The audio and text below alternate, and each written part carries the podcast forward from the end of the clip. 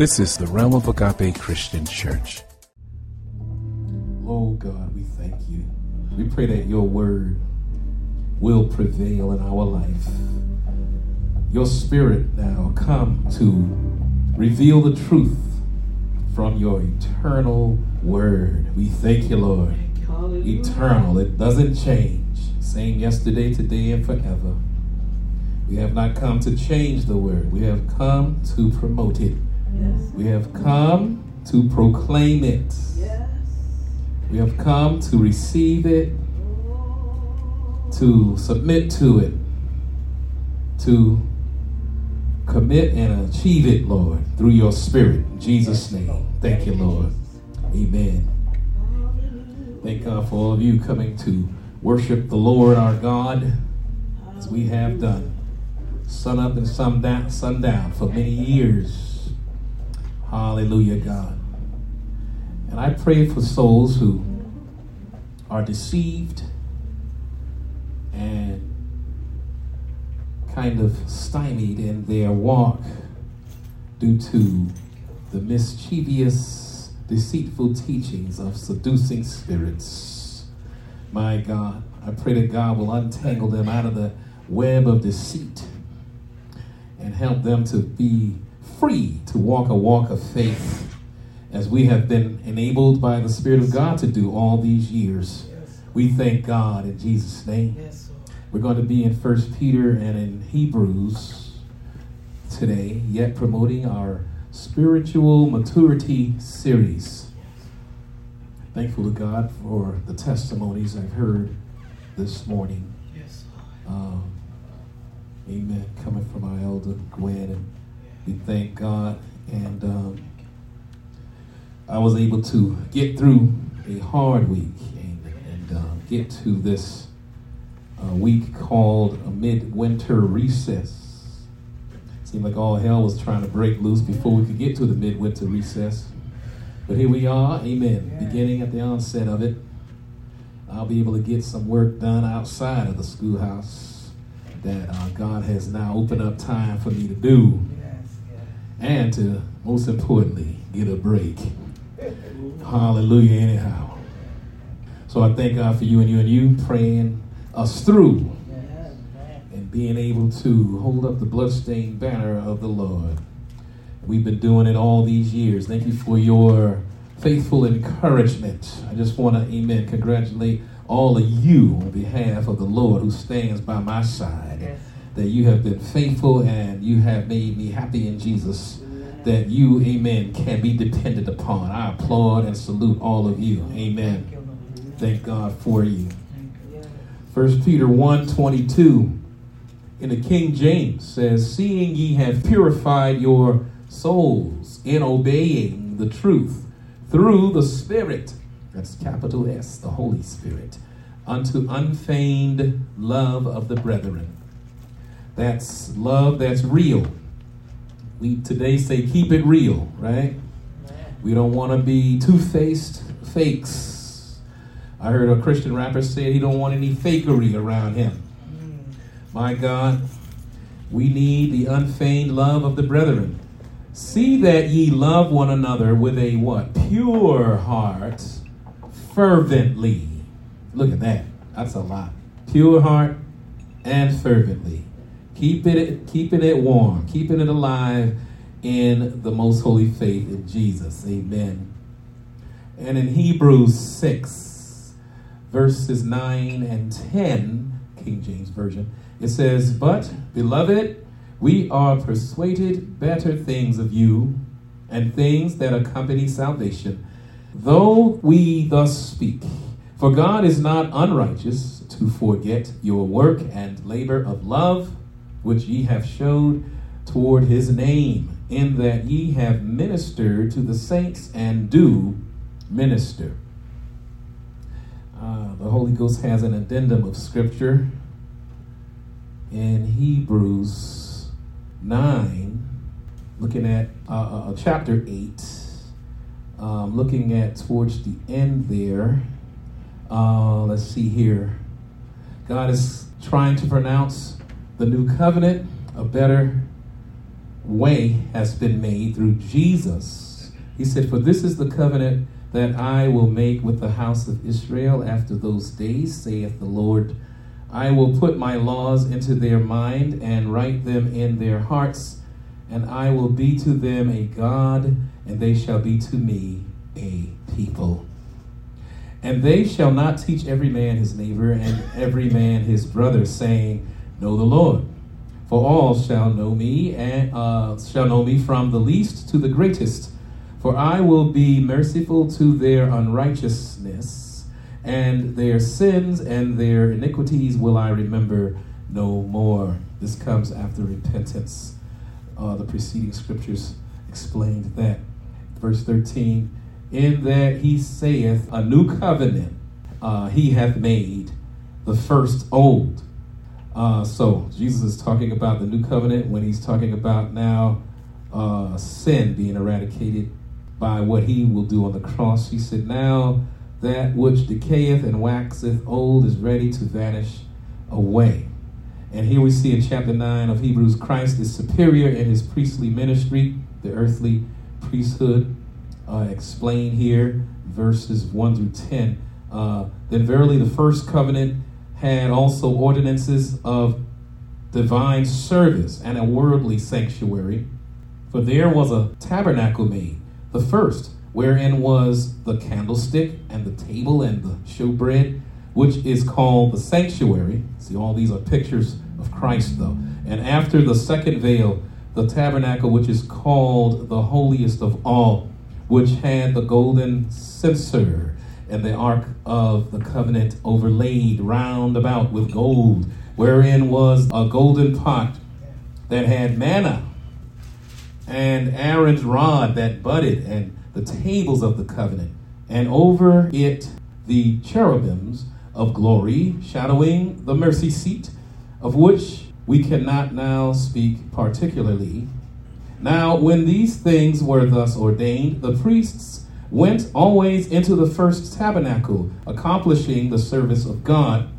But into the second went the high priest alone, once every year, not without blood, which he offered for himself and for the errors of the people."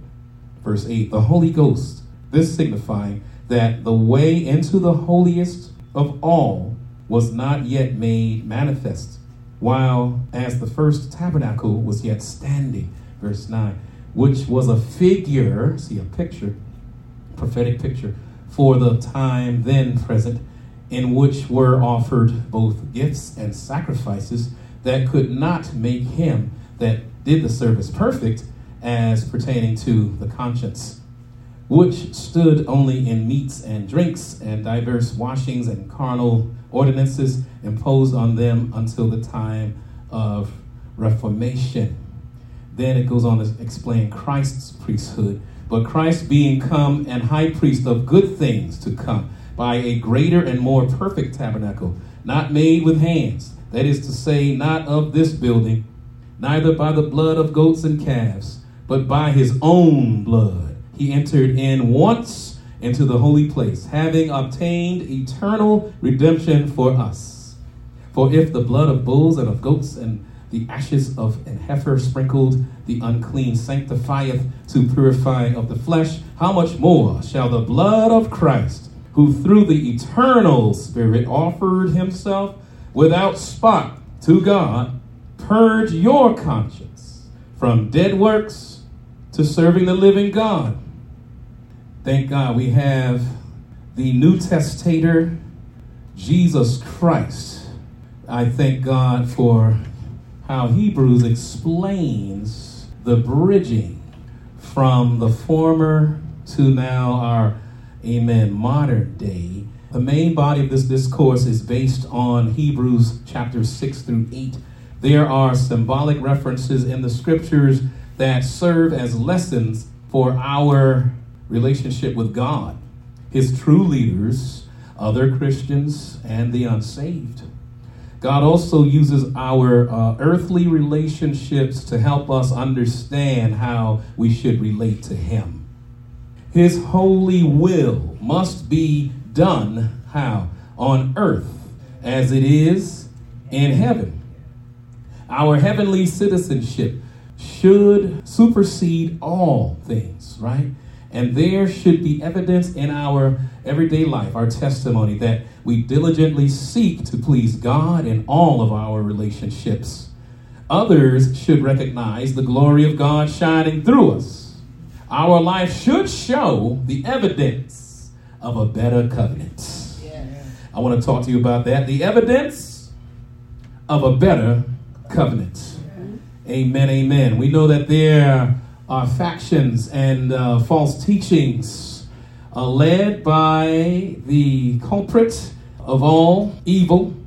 He was shaped in iniquity in his mind, and he seeks to counter the sowings of good that God prevails in to help us get saved.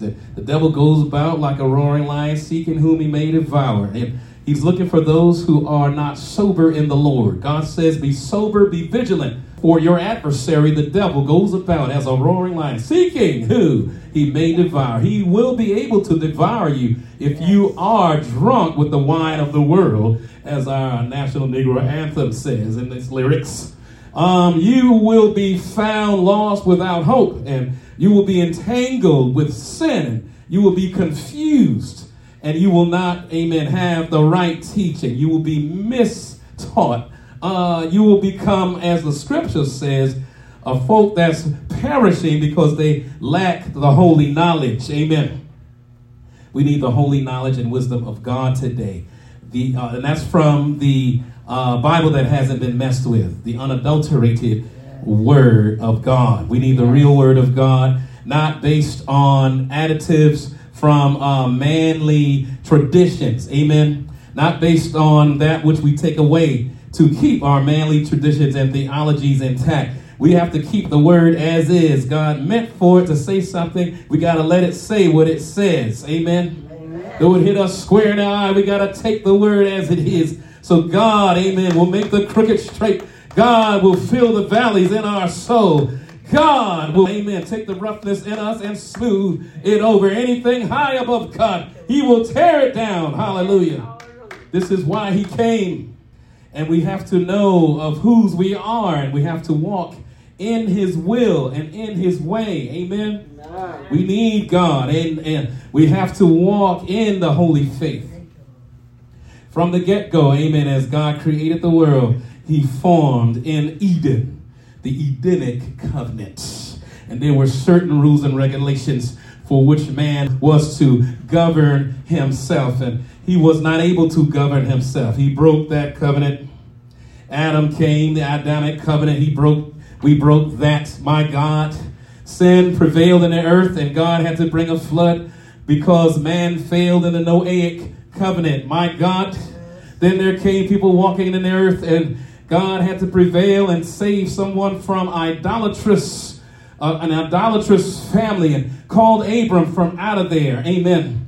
And God formed an Abrahamic covenant. Amen. And God said, amen, those who bless you will be blessed, and those who curse you will be cursed. And God formed a people. They weren't called Jews until God formed a mind for Abraham to let the men become circumcised. My God, it's a picture of our heart being circumcised. And God doesn't say we have to be circumcised to be saved, but God brings his spirit in our life, and he enables us now to sever the tie of evil and cut it away. Amen. So we'll be free to walk a walk of faith. And we need to be circumcised in our heart.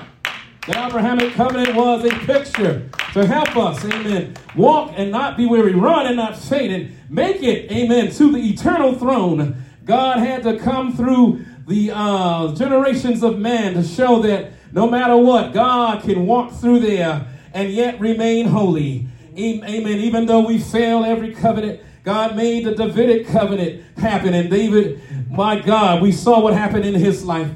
But through him, amen, the holy seed yet came and prevailed through. And upon the throne of David was Christ Jesus, amen. And Jesus said, give me the baton. I'm going to help us run through truth, leap over walls, as David wrote, my God. And he's going to help us prevail and make it in to, amen, the holy place of God. They thought they had the Holy of Holies, my God, in that tabernacle. But God has a Holy of Holies, my God. Yet we all shall attain to where when we make it in through the Holy Ghost, God's going to say, come into the joy of the Lord. Now, joy, amen, was a noun, my God. And you can be joyful in an adjective. But God is yet making it an eternal noun. He's making it a place, an eternal place where he lights it up. Amen. We don't need the light to light us up. It's going to be lit by Christ. He's the light of the world, and we can make it into that joy of the Lord. But you have to be faithful. You cannot be one who has a breach of covenant. Amen.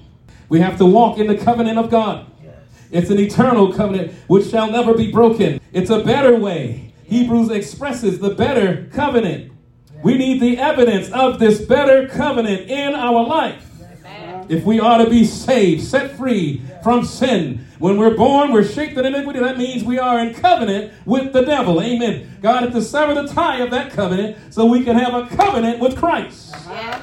And when you walk in Christ, you are his follower. You are allowing him to be your mentor. You are allowing him to be your rabbi. He's your teacher. Yeah. Oh, hallelujah. And God's going to write the word on your heart that you will not sin against God. It's a better covenant because it is alive. Christ is alive. He's the living word, the living truth. He's not just some dead stone where his hand had to write upon it and inscribe letters upon so that we could remember what God had in his mind for us to do. Now Jesus will write it upon your heart. Yes. But how many people, my God, they'd rather believe a lie than they believe the truth. Right. And they'll believe, amen, fables and traditions of, amen, their camaraderie from whence they come. But God is saying, no, I'm calling you out like I called Abram out. I called him out of there. And now he's not going to worship idols. He's going to show them that they must worship the Most High God. Yeah. He had to, amen, tell his own family, for God I live, for God I die. He had to leave out of there. Even though, amen, the vision tarried, he waited for it. Oh, I'm going to make your seed more than the stars in the sky. Meanwhile, his wife, barren, can't have a child. Look at God. People had faith in the word of God. There's a who's who. Amen. You heard of the Hall of Fame on this earth, but there's a Hall of Faith in the book of Hebrews, my God, and the people of God had faith enough to keep their hands on the plow and not be counted with the unfit. You are unfit when you can't keep the covenant. Amen. And you can only keep the covenant in Christ through the power of the Holy Ghost. The Holy Ghost enables you to keep the covenant. Or otherwise you will walk in the counsel of the unrighteous and you will be in breach of covenant. Somebody say, thank you, Lord. Thank you, Lord. Hallelujah. As the Godhead is relational, so should his body of believers be relational. I read, amen, notes in a magazine that used to exist, the Discipleship Journal magazine. They didn't get enough people to support them, and that's a shame. But Sue Klein noted in the Discipleship Journal magazine when it was yet thriving, God's triunity tells us that he has never been alone. He has always been in relationship. Only a relational God would go to the lengths that he has gone through to know us, love us, and enjoy eternity with us, end quote. God's Spirit seeks to develop new and better relational evidence in his church, which this local assembly is a part of. We need new evidence in the relational process of unbelievers being ushered into becoming believers, and those believers becoming servants of God within the context of the church family in general, and in our assembly here at the Realm. How committed are we in serving God, people? How committed are we to the vision God has given for this local assembly and for each other? How committed are we? Yes. The main inspired thought here is that God is seeking for quality over quantity. And we can see that readily right among us. Amen. Yes. Hallelujah. Anyhow, we need evidence of spiritual growth over elevations. It's not about titles in them. It's about, amen, being entitled to say, I belong to Jesus. because he has set me free. His spirit prevails in my life, and I can walk in the spirit and not give in to the lust of the flesh. That's what we need. We all can experience being completely weaned away from the elementary to the steadfastness of a mature status in him. Hence, he has us in this prophetic curricula of the spiritual maturity series. Thank you, Lord. God is trying to show us something, that the main inspiration of thought here, as we have seen pictured by our Jewish brothers, the Jewish converts of the New Testament had to embrace the fulfillment of God's revealed will. And we have to do it in our time today. Still, a firm foundation has been laid, whereupon we must build according to God's divine blueprint. God wants our true loyalty, not a compromised, superficial loyalty. My God, not based on having fun and being able to, brown nose the pasture and get the titles we want when we want them. Mm-hmm. It's not about that. My God, we must move from being mere consumers of the fruit of God to becoming reproducers of the fruit of God. Mm-hmm. Mature believers understand the heavenly priesthood of Jesus Christ and know how to come to the throne of grace for help. Yeah. They are skillful in using God's truth in their personal lives, and they can also teach others. Yeah. Do you qualify for that? Are you exemplifying the theme of this discourse, the evidence of a better covenant? Yes. My God. Hebrews chapter 6 through 8. These chapters prophetically note a progressive spiritual development conducive to acquiring the evidence of a better covenant as follows. There are three main ideals here. Thank God. One, chapter 6 warns that the ABCs of the Christian faith are important, but we should, as one commenter puts it, use them as a launching pad and not a parking lot. For the challenge is this: let us go on to maturity. Getting sluggish and dull toward the word of God leads to a wayward falling and also fruitlessness. Getting sluggish and dull toward the word of God leads that way, and the devil would have it that way, and he will lead some to become disobedient believers, bringing shame to the name of Christ, bringing a reproach on the name of Jesus, preserving themselves for the chastisement or the judgment of God, depending on the depth of their falling away. Maturity is not automatic. You must yield yourself to diligence and to faith and to the ability to stay put in that way. It's called patience in the Bible. It doesn't mean you're able to put up with things a long time and not have a bad attitude. It means you have this stay putness. You stay put. Amen. And the road that God has us to walk in. Yeah. That's what the walk of patience is about. Number two, better covenant is this. Chapter 7 in Hebrews encourages us that Jesus Christ can be our eternal high priest and king. As high priest, he offers salvation that is complete and perfect. As we abide in him, we have an eternal life source that sustains us beyond this finite life.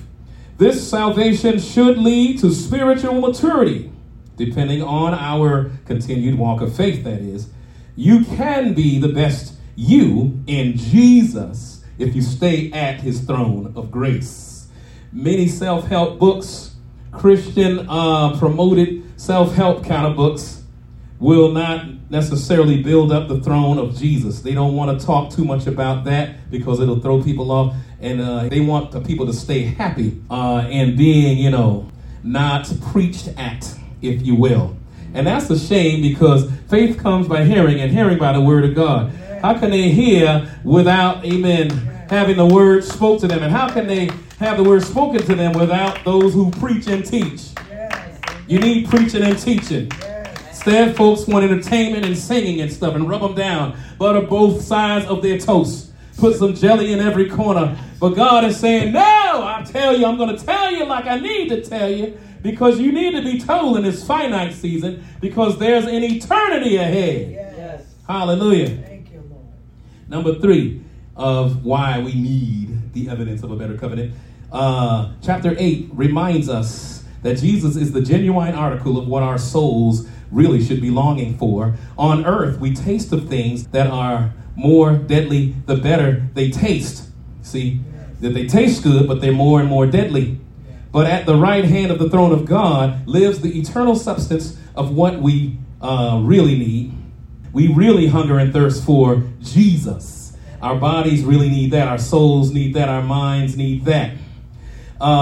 He is not a substitutionary foreshadow. He is the real deal. He is supposed to be our what? Living bread. Yeah. And that kind of bread will never mold. Amen. Will never mildew.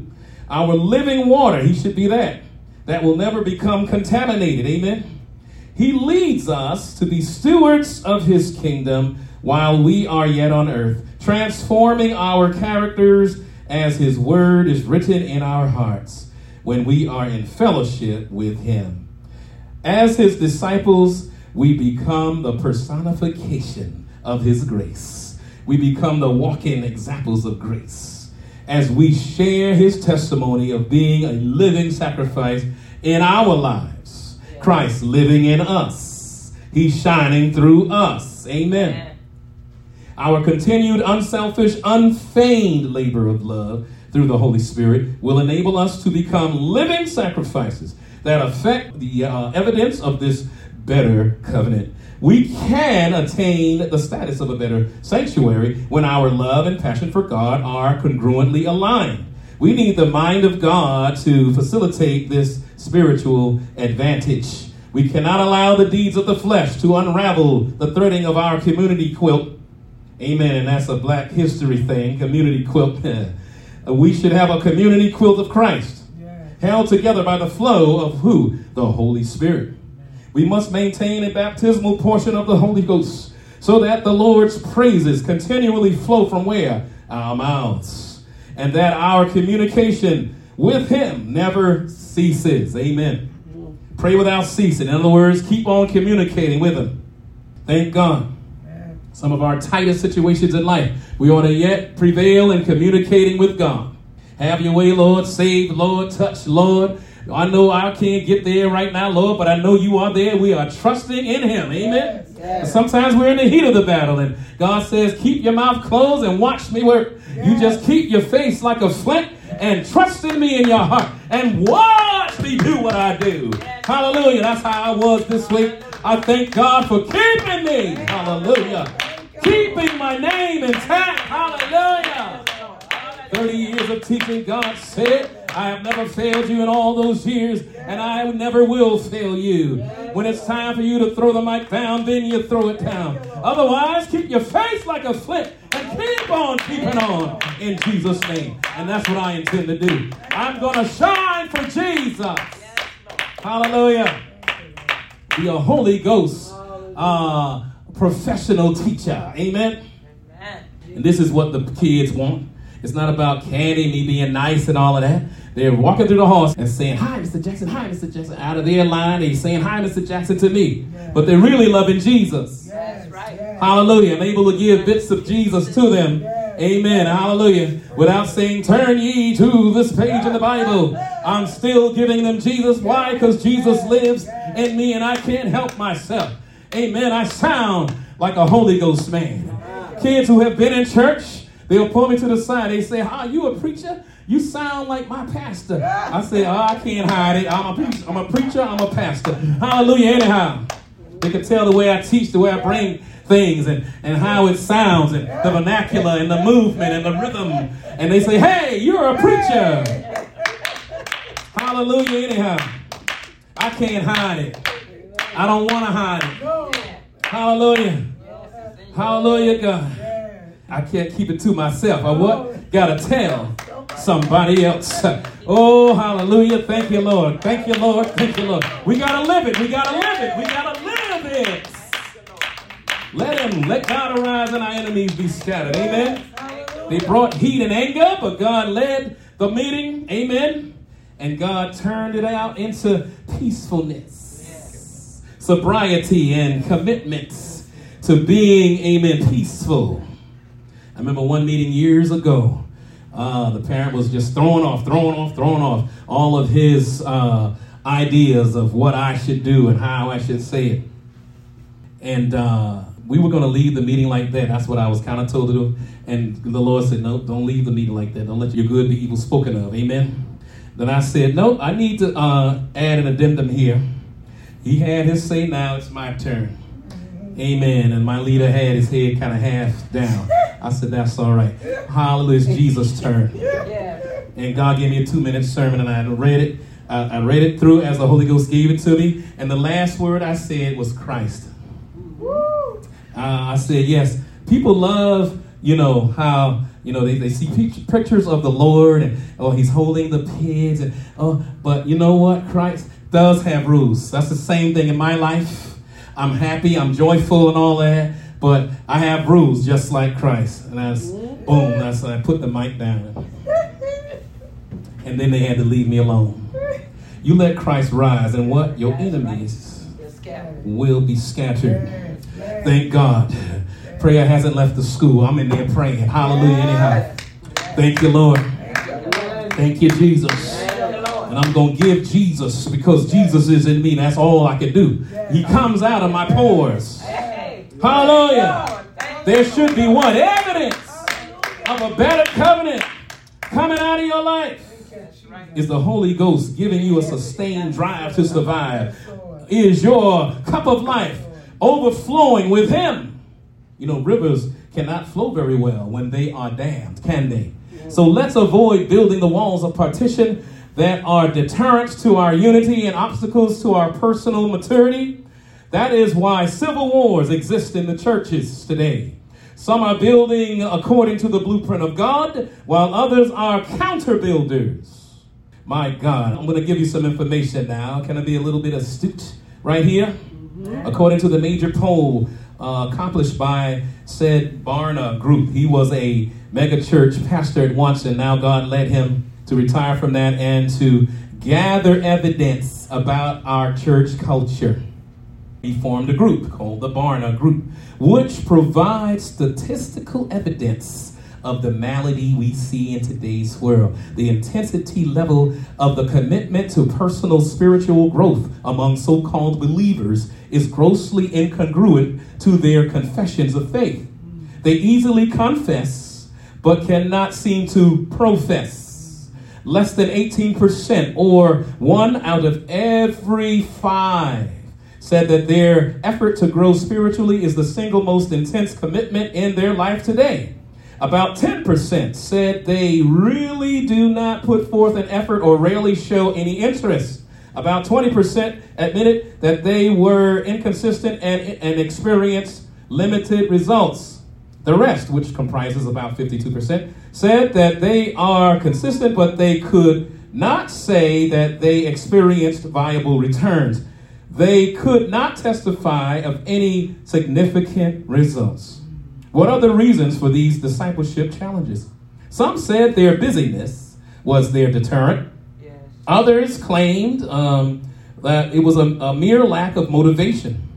Some said that personal limitations such as emotional limits, financial limits, health problems, and such were their barriers. The common thread in all of these obstacles essentially is a lack of passion to be godly. Isn't that sad? A lack of passion to be godly. What are the implications of their sincerity, allegiance, and adherence to Christian values? Some of them posed social and ecclesiastical dilemmas as their barriers. Thank God we have an example such as Paul in the Word of God, who modeled the persevering passion that is necessary for us to sustain spiritual growth unto maturity. Despite his social and ecclesiastical dilemmas, he was able to persevere. To get to that kind of level, though, we must be willing to change our paradigm of praise. From whence comes our theology in our life? How are we thinking about life in all? My God. So from the soul participation of the weekend event of worship to a process of daily worship, Jesus must be our what? All in all. The Holy Spirit can successfully coach us to that place where our affections have been placed on things above, where Christ sits at the right hand of the throne of God. However, when our passion for God is displaced we lose our grounding in the truths of God, especially when we have people around us not, amen, in the true unadulterated word of God. They are listening to fables and the theology of seducing spirits.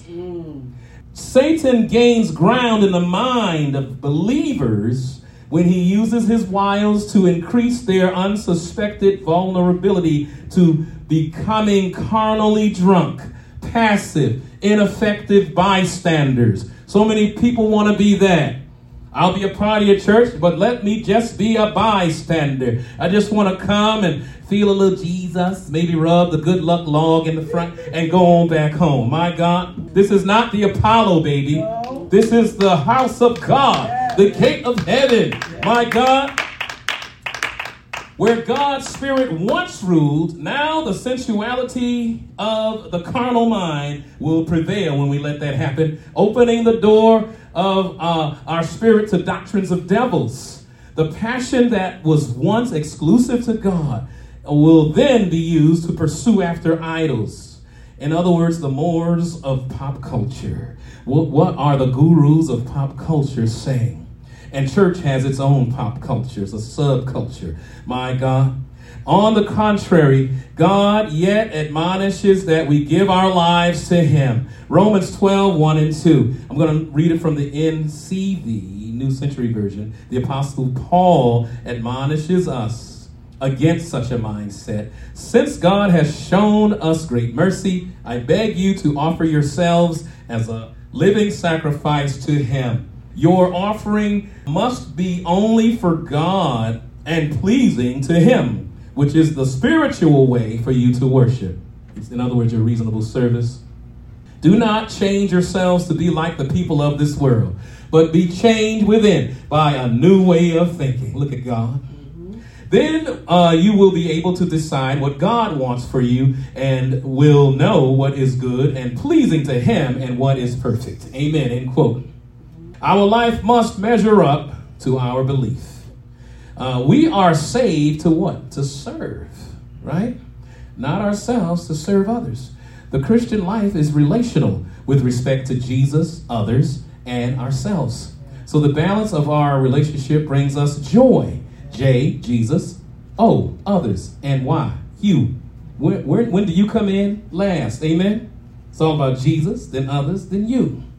We must be in fellowship with each other. My God, respecting and honoring each other in the way that we should be honored. Christian service is our part in the gracious work of God. We can serve God if we have been saved by his grace and transformed by his love. We can serve God by becoming the personification of Romans 12 and 1 Corinthians 13. God wants living sacrifices, not dead ones. Amen. Yes. Many will die for Christ, but few will live for him. Isn't that something?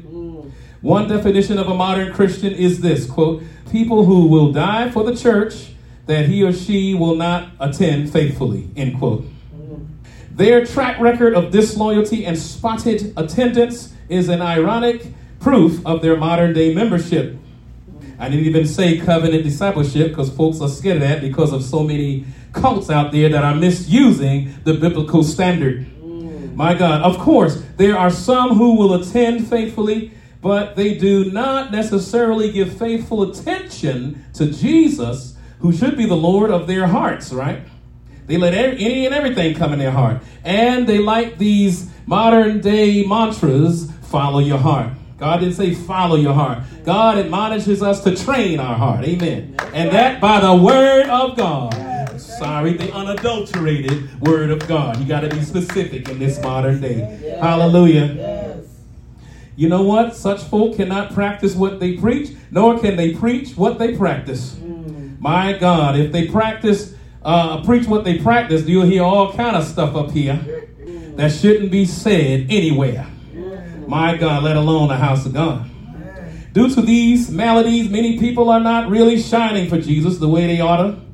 They have become faulty witnesses or dead stones that are crumbling, making a breach in the fellowship that allows the doctrine of devils to just Walk right on in, infiltrate, contaminate, and devastate the pure minds of the household of faith. One bad apple can destroy the bunch, my God, if you let it. Becoming a new creature will remedy these problems.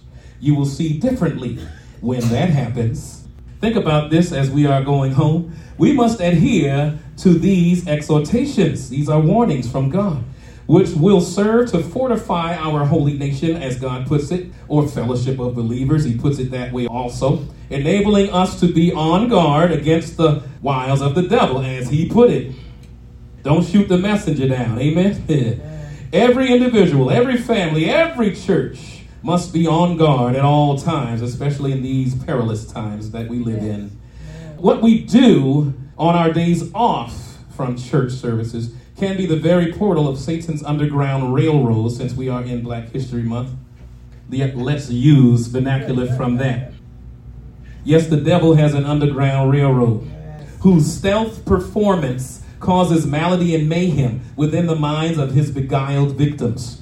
Those victims become tools of terrorism with the charisma to lead souls away into captivity. This is not the day and time to be passive and compromising toward what seems right to people when God is warning and weaning us away from such leaven. So many souls today are distracted, neglecting their position in Christ. There has to be a change before there is an implosion, which will rob us of our potential blessings, killing our fellowship while it is yet in its initial phases of development, and inevitably destroying it, scattering the sheep everywhere. If that happens, many will join the crowd of disillusioned, callously hearted witnesses who have and are stumbling over the faulty faith of the fallen, who are pitifully falling into complete apostasy. My God. It is of no coincidence that Paul admonished his spiritual son, Timothy, by saying this in 2 Timothy 2, 1 through 7. Thou therefore, my son, be strong in the grace that is in Christ Jesus.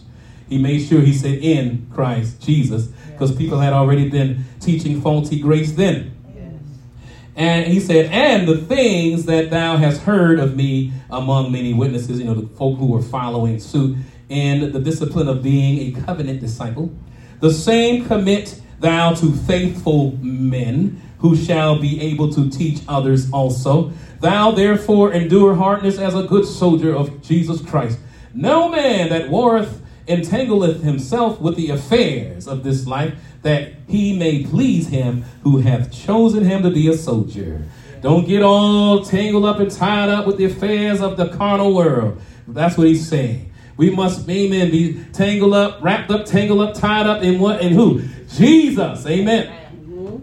And finally, since Jesus is our model, the living cornerstone of our fellowship, we must, as 1 Peter 2, 1 through 5 teaches, based on the New Revised Standard Version, rid yourselves, therefore, of all malice and all guile, insincerity, envy, and all slander. Like newborn infants, long for the pure spiritual milk, so that by it you may grow into salvation, if indeed you have tasted that the Lord is good. Yes. Come to him, a living stone, though rejected by mortals, yet chosen and precious in God's sight. And like living stones, let yourselves be built into a spiritual house, to be a holy priesthood, and to offer spiritual sacrifices acceptable to God through Jesus Christ. Jesus is tenderly calling us all to fortify ourselves with his lordship. And being a Lord, he has to help us to come into the knowledge of the faith, not just ever learning, but enter into the door, Jesus Christ, and let him teach you, let him admonish you on how to live. But you have to agree to it. You have to take on what he is saying. You have to let it be who you are. Amen. And when you are in covenant with Christ, that's how it is. You're allowing him to teach you. You are letting him disciple you. People who are discipled by Christ are called disciples. Thank you, Lord. That's what he's calling. He gives us strength in due season. We will reap if we faint not. if we hold on to the tenets that allow us to become the personification that gives credence to his word and his will, we will become the evidence of a better covenant. Somebody stand and praise the Lord with me. Hallelujah.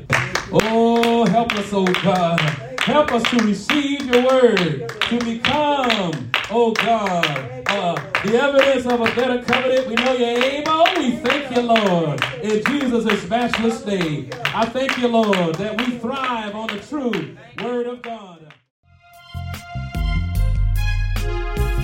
We of the realm of Agape Christian Church pray that the holy word of God has richly blessed your soul. To send prayer requests, use the contacts page of our website, www.roagape.org. We need your continued prayers and financial support to maintain this ministry. You can also find a secure means of donating on our website. God bless you.